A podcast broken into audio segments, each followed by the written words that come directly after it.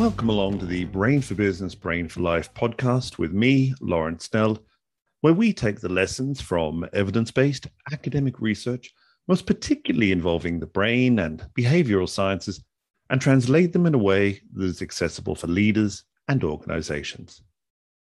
I'm delighted to welcome to this episode of Brain for Business, Brain for Life, Professor Vessela Daskalova. Vessela is an assistant professor of economics at University College Dublin, a fellow at the Geary Institute for Public Policy, and associate faculty at Toulouse School of Economics. As a researcher in the areas of behavioral and experimental economics, microeconomic theory, and political economy, Vessela focuses on the areas of discrimination, social identity, and bounded rationality. As part of this, much of her research is dedicated to trying to better understand decision-making in both individual as well as strategic and collective decision-making situations. Vessela, it's great to speak to you. It's very nice to be here, Laurie. Thanks for having me. Maybe let's start with a possibly simple, possibly complex question. How do economists think about discrimination? So economists started thinking about discrimination as early as the 1950s, maybe even a bit earlier. But there have been two main ways of thinking about discrimination in economics. One is the approach by Gary Becker in the 1950s. So Gary Becker, who later won the Nobel Prize, he actually wrote his PhD thesis in the 1950s on discrimination. And his idea was that to explain discrimination is due to preferences. So his idea was simply that if an employer faces two groups of workers and he has different tastes or different preferences about this group of these two groups of workers. So he dislikes one group of workers. He will end up paying workers from the group he dislikes less than their labor is worth and less than the other group. So this is just a very simple model trying to explain why discrimination occurs. And it's in the context of discrimination by white Americans towards African Americans in the US. So this is the late 1950s.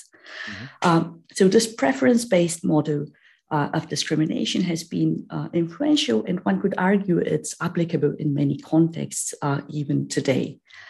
However, there's also a second way of thinking about discrimination, and that was developed independently by two people in the 1970s, by two economists, Kenneth Arrow and Edmund Phelps. And so they taught that discrimination has to do with stereotypes.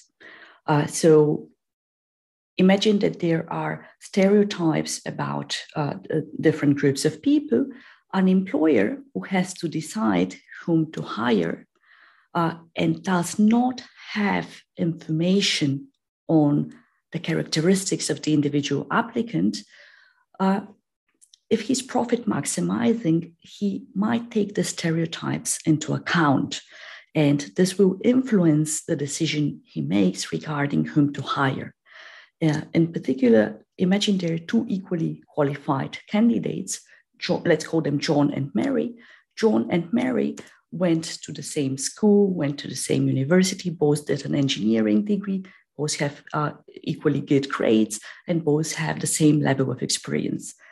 Now the employer is facing these two candidates who look the same on paper. And he has to choose one of them. And it's the stereotype that on average, men are better engineers than women. So a profit-maximizing employer would take the stereotype into account and would hire the man instead of the woman. So this is Kenneth Arrow's story. So this gives another explanation of why discrimination may happen, the statistical discrimination model. What is crucial about this explanation is the following. The first thing is that this is a model, that in this model, the woman reacts to the stereotype as well. So the woman knows that she's facing a higher hurdle. So if she's equally qualified as the men, she is not going to be hired. And because she's maximizing her utility, basically, she ends up underinvesting in education. So the idea is here that there are these stereotypes about these different groups of people, and these stereotypes can be self-fulfilling. Because with the existence of stereotypes and with people being aware of them, people have different incentives to invest in education. So if I'm in a disadvantaged group, I have fewer incentives to invest in education or training, and that's why stereotypes might be fulfilled. And the key point of this model that is often overlooked is that this can happen even if the stereotypes are wrong in the first place, even if there's no reason why one would expect that men would be better engineers than women. So even if the two groups have ex ante equal ability, so they have equal ability by birth, they may end up investing differently in their career because they're facing different hurdles. So this preference-based model by Gary Becker and Kenneth Arrow's way of thinking about discrimination, the statistical discrimination model, have been two very prominent explanations of why discrimination occurs in economics.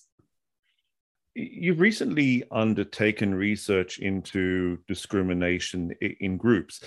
Can you perhaps tell us a little bit about this research, what you looked at, what you hope to find, and perhaps also what you did actually find? Yes, so the main starting point of my research on discrimination was the idea that we have these very good models of discrimination that I mentioned that explain why discrimination may occur, or they give some explanations for why discrimination may occur. But what I realized at some point is that these models focus on a situation where there's an individual making a decision. So there's one person on the employer side. And in reality, many decisions are taken by groups. So if you think of hiring committees, juries, examination committees, there are a variety of group decision-making situations. And so it's unclear whether an individual would make the same decision when deciding alone and when deciding as part of a group. And so this was the key motivation for my research, was trying to understand, trying to get at that question. Do individuals behave differently when deciding alone and when being part of a group? And also, how do the group identities of the other group members matter? So let's say I'm on a committee. Does it matter whether everyone on this committee is of the same group? Let's say all are women, all are men, or all are white, all are black. So does this committee homogeneity, or does the diversity of the committee matter for whether discrimination arises? What did you find when you started exploring these group dynamics in discrimination and decision-making? So what I was looking for specifically here are effects related to in-group, out-group bias. So there's this idea in social psychology that we all categorize ourselves and others into different groups and into different categories, into different social categories. And we identify with the social category we place ourselves in. And so this may be a reason why we often favor members of our own group over members of the other group. Social psychologists have done a long series of experiments on this topic. There are also some economics experiments on this topic, but what's striking about this is that this in-group favoritism occurs even if people are randomly allocated to two groups, and they're given some arbitrary label, and they engage in some task with their own group prior to making a decision about anonymous members of their own group versus anonymous members of the other group. So there's this evidence, previous evidence, that in-group bias exists in many situations, even if groups are arbitrarily formed. And so the experiment that I conducted was in this vein. So what I wanted to check is, will there be discrimination in different decision-making setups, even if groups are randomly formed? And so an experiment is very helpful here, because what we can do is we can assign people to different conditions, keeping all else equal. So in my experiment, people came to the laboratory. I assigned them randomly to two different groups, the blue group and the green group, and I let them undergo an identity building task with their group. And then I later asked them to make decisions about random anonymous members of their own group and about random anonymous members of the other group. So there were several treatments. In the individual treatment, participants in the experiment were randomly assigned to the role of decision makers and candidates. And so decision makers had to decide whether to assign a risky project to a candidate. And in some situations, they faced own group candidates. In other situations, they faced other group candidates. But when I'm going to compare the project assignment rate of own and other group candidates, I'm comparing assignment rates of equally qualified own and other group candidates. So I'm looking at discrimination here means, does the decision maker treat own and other group candidates differently in spite of them being equally qualified, in spite of there being no difference in qualifications? And I'm looking forward to hearing what you actually found. But before we do that, maybe you might give listeners some examples, some perhaps real-world examples of in-group, out-group bias. So there are particular things that you can point to or situations you can point to that the people might be able to relate to. Yes. So there are some very nice observational studies of that find in-group, out-group bias. And part of my motivation for doing this kind of experimental research, really. So there are some studies of examination committees in the Spanish judicial system that are quite interesting. So in the Spanish judicial system, there's to decide whether someone goes on to become a lawyer or a prosecutor or a judge, the candidates have to undergo an examination. And they have to do this examination under a committee. So this committee could be either male only, which happens in a large part of the committees, or it could be a mixed committee with men and women. And so what the authors of the study find is that women candidates actually do not have better outcomes, keeping their qualifications equal compared to men candidates if they're examined by a mixed committee. And this is somewhat strange because this is suggesting that all male committees do not treat women worse than mixed committees in this particular context. So here, it doesn't seem that there is such in-group bias when it comes to gender. But on the other hand, so this is one example. Another example comes from jury decisions in criminal trials in the US. And so there are some very interesting studies there showing that if there is a Black person on the jury, Black defendants have a larger chance of being acquitted or a much lower chance of being convicted than if the jury is all white. And so in this example, having someone of the own group actually helps the Black defendant. It doesn't have to be in-group bias here. It may be that the Black person on the jury is just preventing the other people on the jury from discriminating against the Black defendant. But so this is to illustrate that these situations are very complex. So this committee situations we actually have, there are a variety of different things going on in them. So it could be that there are on-group preferences. It could be that there are just tastes and stereotypes against certain groups in society, even by members of their own group, by everyone. It could be that there are historical relations between two groups that are fairly complicated. It could be that there are many unobserved factors that we cannot account for. And so the studies are really good in illustrating how discrimination can arise in different contexts, but they also show that the picture is not clear-cut. So can we expect that diversity in committees helps to alleviate discrimination?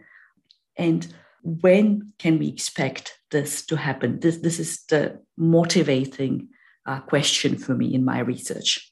Absolutely. And I can really think when you're talking there about other situations where that kind of in-group, out-group dynamic might play out. Just thinking really simple example of, say, football supporters or sports supporters of any kind. You know, we're all wearing the same shirt. We're all supporting the same team. We're together. And then that might cut across certain boundaries. But then equally, someone else is from a different team with a different outfit. And so they're from a different group. That's, say, the out group. Is that a fair analogy?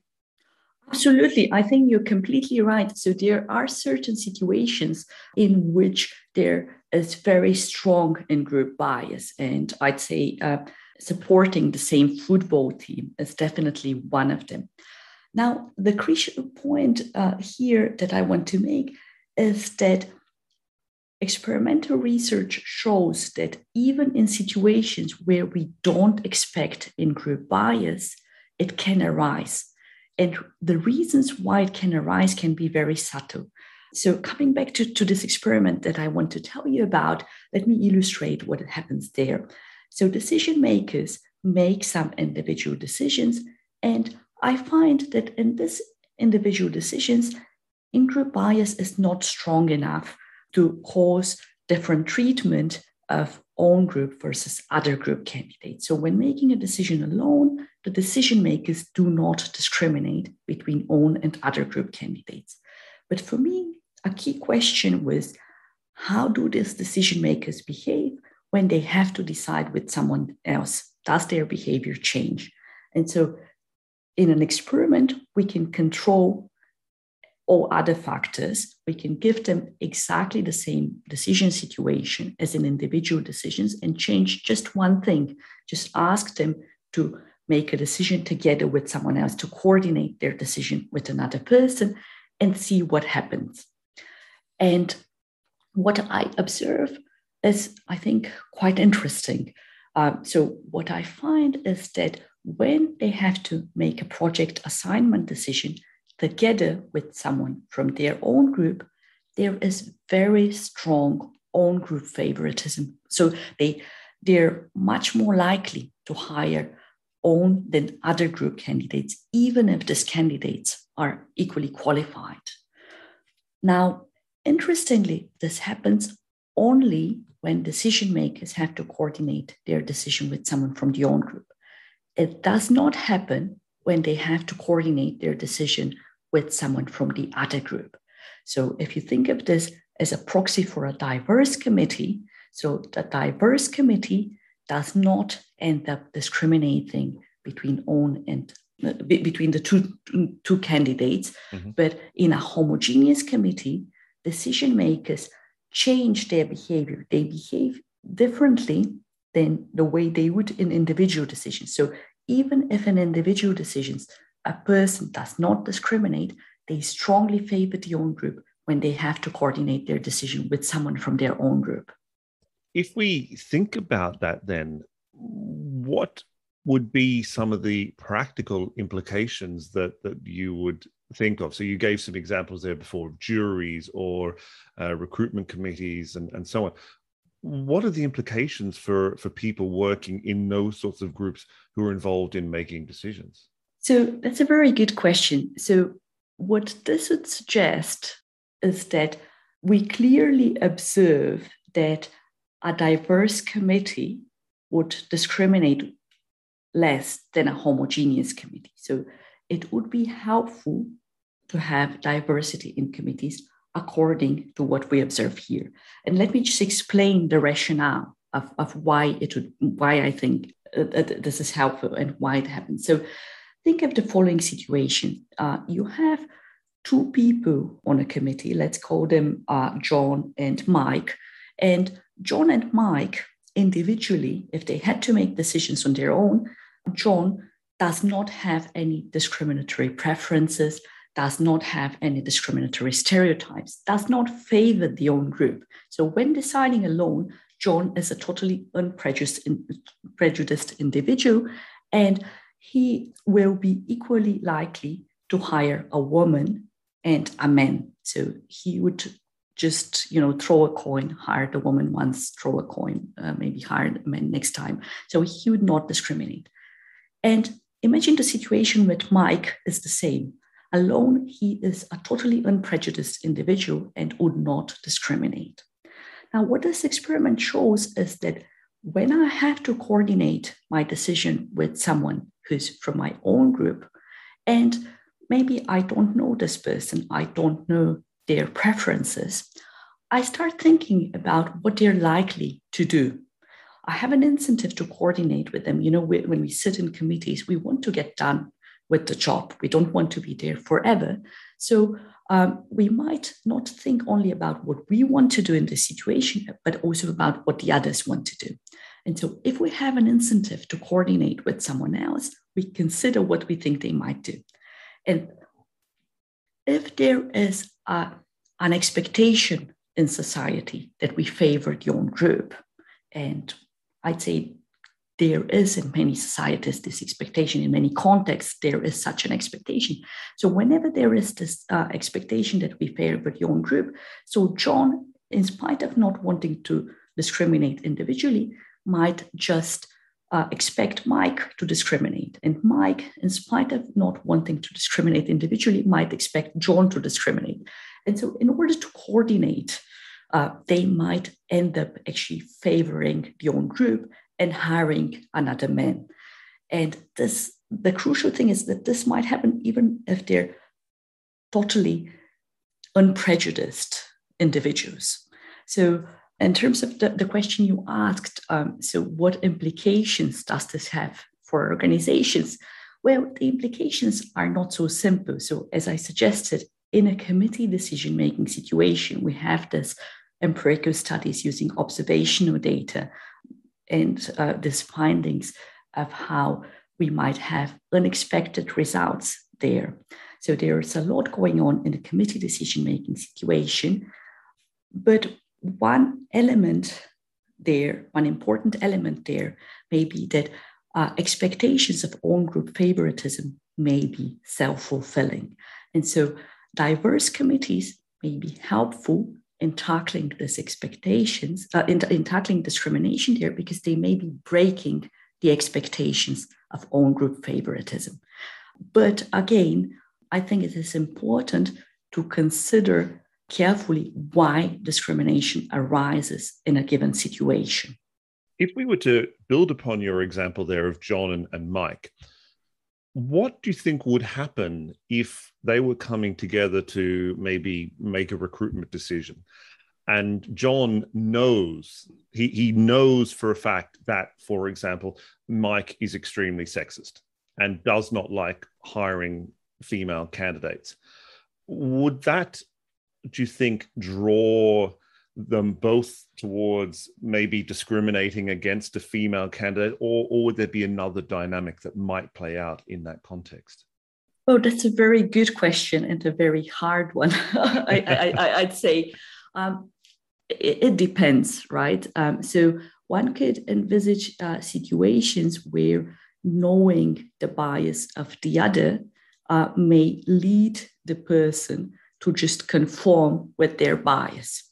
If the unprejudiced individual knows that the other one is prejudiced, and they only have an incentive to coordinate their decision with them, they might just go along.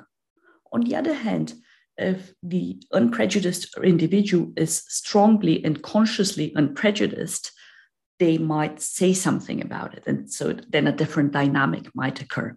But so what's crucial here is that perhaps it's the individual biases, the individual preferences, the individual stereotypes that matter, but also the decision-making situation that they're in, or the decision-making institution. So is a particular committee, let's say, is it conducive to discussing this sort of issues?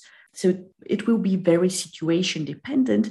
I think one of the points I'm trying to make here is that, there are lots of subtleties. Perhaps our goal should be understanding why discrimination occurs in a given context, and then building upon that to try to design a collective decision-making institution that mitigates discriminatory biases. And so diverse committees may be such a collective decision-making institution that mitigates discriminatory biases, but it may be that more than just diversity is required.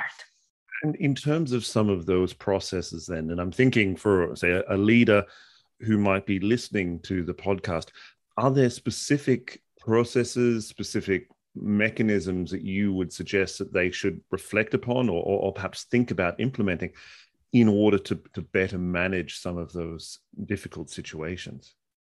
So that's a very good question. I think there's probably some research by Iris Bonnet from Harvard Business School that's worth looking at. So from my perspective, I'd say what I think matters here is realizing that that it's important to have equality of opportunity at every stage, because as I mentioned, the statistical discrimination model by Kenneth Arrow, it suggests that if there are different stereotypes about two groups of people, they have different incentives to actually develop. And so we might have wasted potential if there isn't equality of opportunity at all stages. So thinking about equality of opportunity is definitely one thing.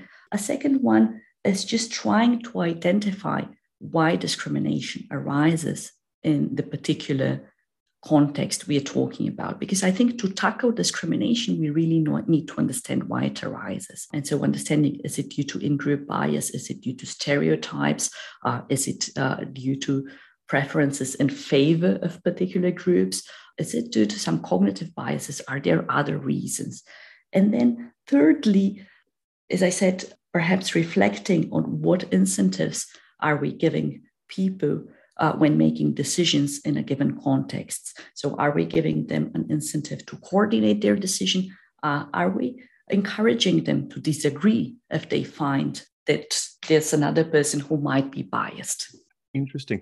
And I guess one last question just before we wrap up. There's been a lot of talk in recent years about cognitive bias training and awareness training, often in quite controversial circumstances. Some people say it's necessary. Other people question the value and whether it actually makes unconscious bias worse. Is that something that you've explored at all or come across at all through your own research? So I think it's a very open question, to be honest. And as you say, I think there are very nice studies on this. The way I have taught about cognitive factors for why discrimination may arise is discrimination may be due to categorization. So this is another reason why we may have discrimination arising. I'd say there are very good studies on this, really. And my impression is that it's not clear whether cognitive bias training helps or does not help.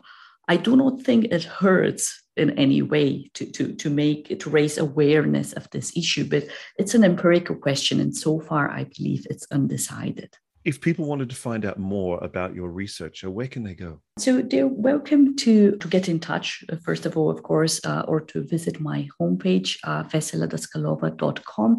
I'd also like to say that we have a very nice behavioral economics group at University College Dublin, both at the School of Economics and at the Geary Institute for Public Policy. So they're definitely welcome to look at the webpage of the behavioral group at the Geary Institute as well. Professor Vessela Daskalova of University College Dublin, thank you very much for your time.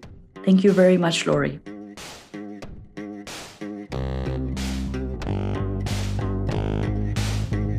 La, la, la, la, la, la. La